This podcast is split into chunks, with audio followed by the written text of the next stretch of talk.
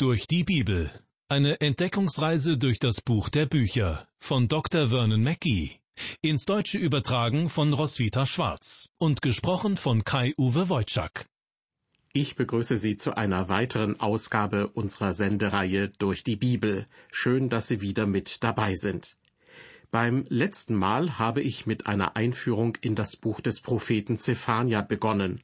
Gleich folgt die Fortsetzung und eine Auslegung zu den ersten vier Versen. Wenn man das alttestamentliche Buch Zephania zur Hand nimmt und darin zu lesen anfängt, wundert man sich zunächst, wie ausführlich der Prophet Zephania sich selbst vorstellt. Er geht auf seine eigene Abstammung ein und wer zu seiner Zeit gerade auf dem Königsthron saß, was eine zeitliche Einordnung seines Auftretens ermöglicht. Diese Angaben zur Person haben zwar alle in einem einzigen Vers Platz, aber dennoch erfahren wir von ihm deutlich mehr als zum Beispiel von den Propheten Nahum oder Habakuk, mit denen wir uns zuvor beschäftigt haben. Doch bereits der zweite Vers des Buches Zephania hat es dann wirklich in sich. Erschrecken Sie nicht, dass Zephania direkt nach seiner Vorstellung sofort einen sehr harschen und düsteren Ton anschlägt. Wie ich bereits im ersten Teil der Einführung erwähnt habe, lernen wir in diesem Buch die dunkle Seite von Gottes Liebe kennen. Auch unter uns Menschen gibt es diese dunkle Seite der Liebe, nur, dass es sie auch bei Gott gibt, kommt uns manchmal befremdlich vor. Was meine ich damit? Nun, die dunkle Seite der Liebe umfasst Entscheidungen, die wir treffen müssen, obwohl wir wissen, dass wir damit einer Person, die wir lieben, Leid zufügen. Langfristig aber dient eine solche Entscheidung der betreffenden Person aber dennoch zum Guten. Sie erinnern sich vielleicht an die Geschichte von dem Mädchen, das eine Notoperation über sich ergehen lassen musste. Das war weder für das Mädchen noch für seine Eltern ein Vergnügen, aber es war notwendig. So ähnlich war das auch zur Zeit Zephanias. Das Südreich Israels, auch bekannt als das Königreich Juda, stand kurz davor, von Gott für seine Sünden gerichtet zu werden. Gott wollte damit die Sünde aus dem Leben der Menschen herausschneiden, um sie dauerhaft davon zu befreien. Auch das war eine Art Notoperation, die letztlich lebensrettend war. Um die dunkle Seite der Liebe, die uns im Buch Zephania aufgezeigt wird, etwas besser zu veranschaulichen, möchte ich Ihnen von einer wahren Begebenheit berichten. Als ich Pastor in einer Großstadt war, hielt ich einmal einen Gottesdienst am Muttertag. Es war offensichtlich, dass viele Mütter in den Reihen saßen. Sie hatten sich besonders schick angezogen und viele von ihnen trugen Ansteckblumen, was bei uns damals üblich war. Aber mir fiel auch eine Mutter auf, die nicht so glücklich aussah wie die anderen. Ihr Gesicht war sorgenumwölkt, obwohl sie eine wunderschöne große Orchidee als Ansteckblume trug. Eine größere hatte ich noch nie zuvor gesehen.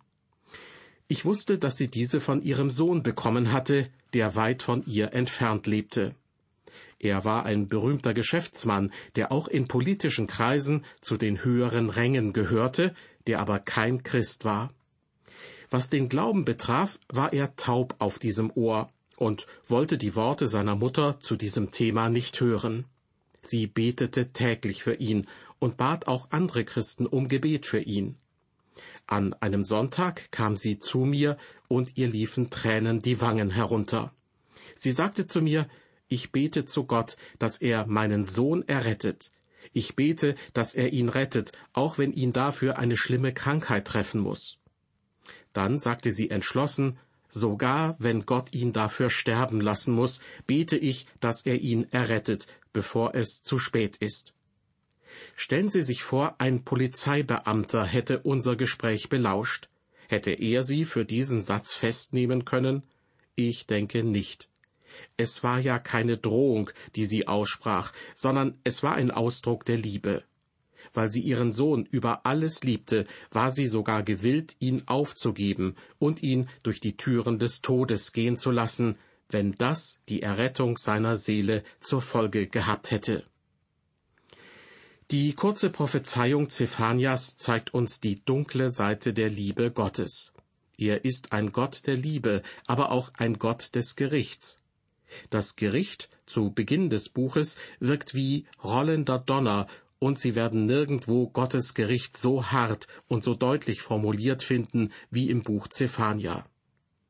Zwei Gedanken stechen besonders hervor. Erstens, vom Tag des Herrn oder des Herrn großen Tag wird insgesamt siebenmal gesprochen. Obadja und Joel, die ersten Propheten, die ihre Ankündigungen schriftlich niederlegten, waren auch die ersten, die diesen Ausdruck Tag des Herrn verwendeten. Und nun macht uns auch Zephania darauf aufmerksam. Wie gesagt, der Ausdruck kommt siebenmal in diesem Buch vor. Und doch ist der Bezug ein anderer. Es schwingt eine besondere Bedeutung mit. Im Buch Zephania liegt der Fokus auf dem Gericht. So auch bei Joel, jedenfalls zunächst. Joel beginnt seine Prophetie mit der Beschreibung einer großen Heuschreckenplage, die er vergleicht mit dem Tag des Herrn in der Zukunft. Joel sagt auch, dass der Tag des Herrn nicht Licht bedeutet, sondern Dunkelheit. Aber man könnte dennoch sagen, auf dem schwarzen Hintergrund der Sünde der Menschen schreibt Gott in Buchstaben aus Licht die wundervolle Geschichte des Evangeliums, und zwar für Sie und mich. Zweitens, zweimal geht es im Buch Zephania um Eifersucht. Gottes Eifersucht bewegt sich jedoch auf einer anderen Ebene als ihre und meine Eifersucht. Uns veranlasst die Eifersucht manchmal dazu, böse Dinge zu tun. Bei Gott ist das nicht der Fall. Gott ist voller Eifersucht, wenn es um seine Kinder geht, aber auch um die gesamte Menschheit. Er hat sie erschaffen, er hat sie erkauft und erlöst, und dadurch die Errettung möglich gemacht. Er will nicht, dass auch nur einer verloren geht. Er möchte, dass alle Menschen errettet werden. Das ist der Beweggrund seiner Eifersucht. Doch wenn sie sich ihm nicht zuwenden, dann wird er über sie richten. Das Buch Zephania ist sehr deutlich darin, dass Gott sich in seinem Gericht verherrlicht, wie auch in seiner Errettung, die er schenkt. Viele Menschen können nicht verstehen, wie das möglich ist. In Hesekiel 38 und 39 lesen wir von einer Zeit in der Zukunft, in der Gott eine bestimmte Nation richten wird. Dort steht, Du wirst heraufziehen gegen mein Volk Israel wie eine Wolke, die das Land bedeckt. Am Ende der Zeit wird das geschehen. Ich will dich aber dazu über mein Land kommen lassen, dass die Heiden mich erkennen, wenn ich an dir, Gog, vor ihren Augen zeige, dass ich heilig bin. Mit anderen Worten sagt Gott, ich werde diese gottlose Nation richten, und wenn es soweit ist, dann werde ich verherrlicht in meinem Gericht. Das ist eine gewaltige Aussage, die Gott dort ausspricht, und für viele Menschen ist sie wie eine bittere Pille. Doch es könnte uns gut tun zu lernen, dass seine Gedanken nicht unsere Gedanken sind und unser Weg ganz und gar nicht seinem Weg entspricht. In den kommenden Sendungen werden wir auf diese Aspekte noch detailliert eingehen. Zunächst wenden wir uns nun der versweisen Auslegung des Buches Zephania zu, beginnend mit dem ersten Vers aus Kapitel 1. Dort lesen wir dies ist das Wort des Herrn, das geschah zu Zephania, dem Sohn Kuschis, des Sohnes Gedalias, des Sohnes Amajas, des Sohnes Hiskias, zur Zeit Josias, des Sohnes Amons, des Königs von Juda. Wie wir bereits in der Einführung gehört haben, gibt sich Zephania als Mitglied der königlichen Familie zu erkennen. Hiskia, der König von Juda, war sein Ur-Urgroßvater.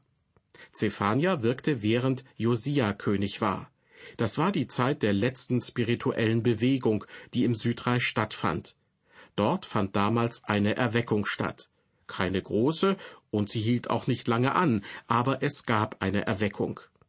Zephania wusste von der Herrschaft Amons, einem bösen König, und von Manasse, auch ein König, der sich Gottes Geboten widersetzte. Zephania sah, dass das Gericht über die Nation kommen würde und über sein Volk, und er überbrachte den Menschen eine sehr strenge und harsche Botschaft. Vers 2 Ich will alles vom Erdboden wegraffen, spricht der Herr. Das sind sehr deutliche Worte. Gott sagt, ich muss euch strafen, und wenn ich mein Gericht vollziehe, dann werde ich das ganze Land dem Erdboden gleichmachen. Alles wird hinweggerafft und weggewischt, wie man Essensreste von einem Teller wischt. So wird meine Strafe über sie kommen. Je tiefer wir in dieses Prophetenbuch einsteigen, desto mehr werden wir sehen, dass Gottes Strafe nicht nur das Land Israel betrifft. Eine weltweite Zerstörung wird vorhergesagt. Das Buch der Offenbarung wird dies Jahrhunderte später bestätigen. Wir kommen zu Vers 3. Ich will Mensch und Vieh, die Vögel des Himmels und die Fische im Meer wegraffen. Ich will zu Fall bringen die Gottlosen. Ja, ich will die Menschen ausrotten vom Erdboden, spricht der Herr. Gott spricht hier, ich will Mensch und Vieh wegraffen. Alle lebenden Kreaturen sind eingeschlossen in Gottes Gericht. Als ich einmal in Israel war, wurde mir von einem Zoo in der Nähe des Sees Genezareth erzählt, dessen Ziel es ist, all die Tiere, die in der Bibel genannt werden, zusammenzubringen. Doch die Bevölkerung Israels wächst, und wie wir es auch in anderen Ländern gesehen haben, werden mit der Zeit einige Tierarten ausgerottet und verschwinden von dieser Erde. Gott sagt voraus, dass genau das geschehen wird, wenn sein Gericht über das Land kommt. Viele Tierarten, tatsächlich sogar jede einzelne, werden in dieser Zeit aussterben. Das ist eine Strafe mit wirklich großer Tragweite. Vers 4 Ich will meine Hand ausstrecken gegen Juda und gegen alle, die in Jerusalem wohnen, und will ausrotten von dieser Stätte, was vom Baal noch übrig ist, dazu den Namen der Götzenpfaffen und Priester. In der ersten Hälfte dieses Verses heißt es, ich will meine Hand ausstrecken gegen Juda und gegen alle Einwohner Jerusalems. Gott macht deutlich, dass Juda und Jerusalem eine besondere Rolle innehaben und dass er sie bestrafen wird, weil sie ihrer Vorbildfunktion nicht gerecht geworden sind. Weiter lesen wir, ich will ausrotten von dieser Stätte, was vom Baal noch übrig ist. Es ist eindeutig, was Gott dazu bringt, sein Gericht über das Land zu bringen, der Götzendienst. In der Prophetie Habakuks erwähnt Gott in fünf Weherufen insgesamt fünf Leiden, die er über das Volk bringen wird für die Sünden, die es begangen hat. An letzter Stelle wurde der Götzendienst genannt. Doch Zephania hebt hier den Götzendienst hervor und nennt ihn beim Namen. Es ist falsche Religion. Liebe Hörer, die Bibel, beginnend mit dem Buch der Richter, lehrt eine Entwicklung in der Staatspolitik, die, wie Sie feststellen werden, für Gottes Volk galt und auch für jede christliche Gemeinde gilt. Der erste Schritt Richtung Niedergang ist die Abwendung vom lebendigen und wahren Gott. Der zweite Schritt in die Tiefe ist der moralische Verfall, gemessen an Gottes Maßstäben. Der dritte Schritt ist politisches Chaos. Viele Menschen heutzutage glauben, dass die Probleme unserer Gesellschaft in unseren Hauptstädten entstehen, also da, wo Politik gemacht wird. Ich glaube das nicht. Andere Menschen meinen, die Probleme in unserer Gesellschaft würden sich lösen, wenn die Menschen sich bessern würden, einander freundlicher begegnen, keine Gewalttaten mehr begehen und nicht stehlen. Sie hoffen also darauf, dass wir Menschen unseren moralischen Standard anheben. Auch das kann meiner Meinung nach nicht das wahre Problem lösen. Denn das wahre Problem liegt weit draußen, ganz in ihrer und meiner Nähe. Viele Kirchen und christliche Gemeinden haben nämlich versagt bei der Verkündigung des Wortes Gottes. Das trifft nicht auf jede einzelne Kirche und jede einzelne Gemeinde zu und vielleicht auch nicht auf jene, die Sie regelmäßig besuchen. Ja, es gibt viele Prediger auf der ganzen Welt, die das Wort Gottes lehren und für Gott einstehen. Aber viele haben sich auch vom Glauben entfernt. Sie haben einen Punkt erreicht, wo keine deutliche Botschaft mehr weitergegeben wird. Das Resultat dieses geistlichen Niedergangs ist moralischer Verfall und politisches Durcheinander. Wenn Sie der Meinung sind, dass dies nur aufhetzende Worte eines fundamentalistischen Predigers sind, dann liegen Sie falsch. Ich möchte einen Auszug aus dem Leitartikel einer großen Zeitung zitieren, der vor vielen Jahren veröffentlicht wurde. Darin ging es um das Versagen von christlichen Gemeinden, eine geistliche Botschaft jedweder Art weiterzugeben. Zitat Dieser Betrug an Christus im Namen des Christentums ist ein Grund für die moralische und geistliche Not, die unser Land plagt. Es ist eine mit Wehmut behaftete Tatsache, dass die Kirchen keinen Einfluss mehr auf die Entwicklung eines Gemeinschaftsgefühls haben, das unsere Gesellschaft prägt und zusammenhält. Menschen gehen in die Kirche, weil sie das Bedürfnis verspüren, gemeinsam mit anderen zu beten, und nicht, weil sie geistliche Führung vom Pastor erwarten.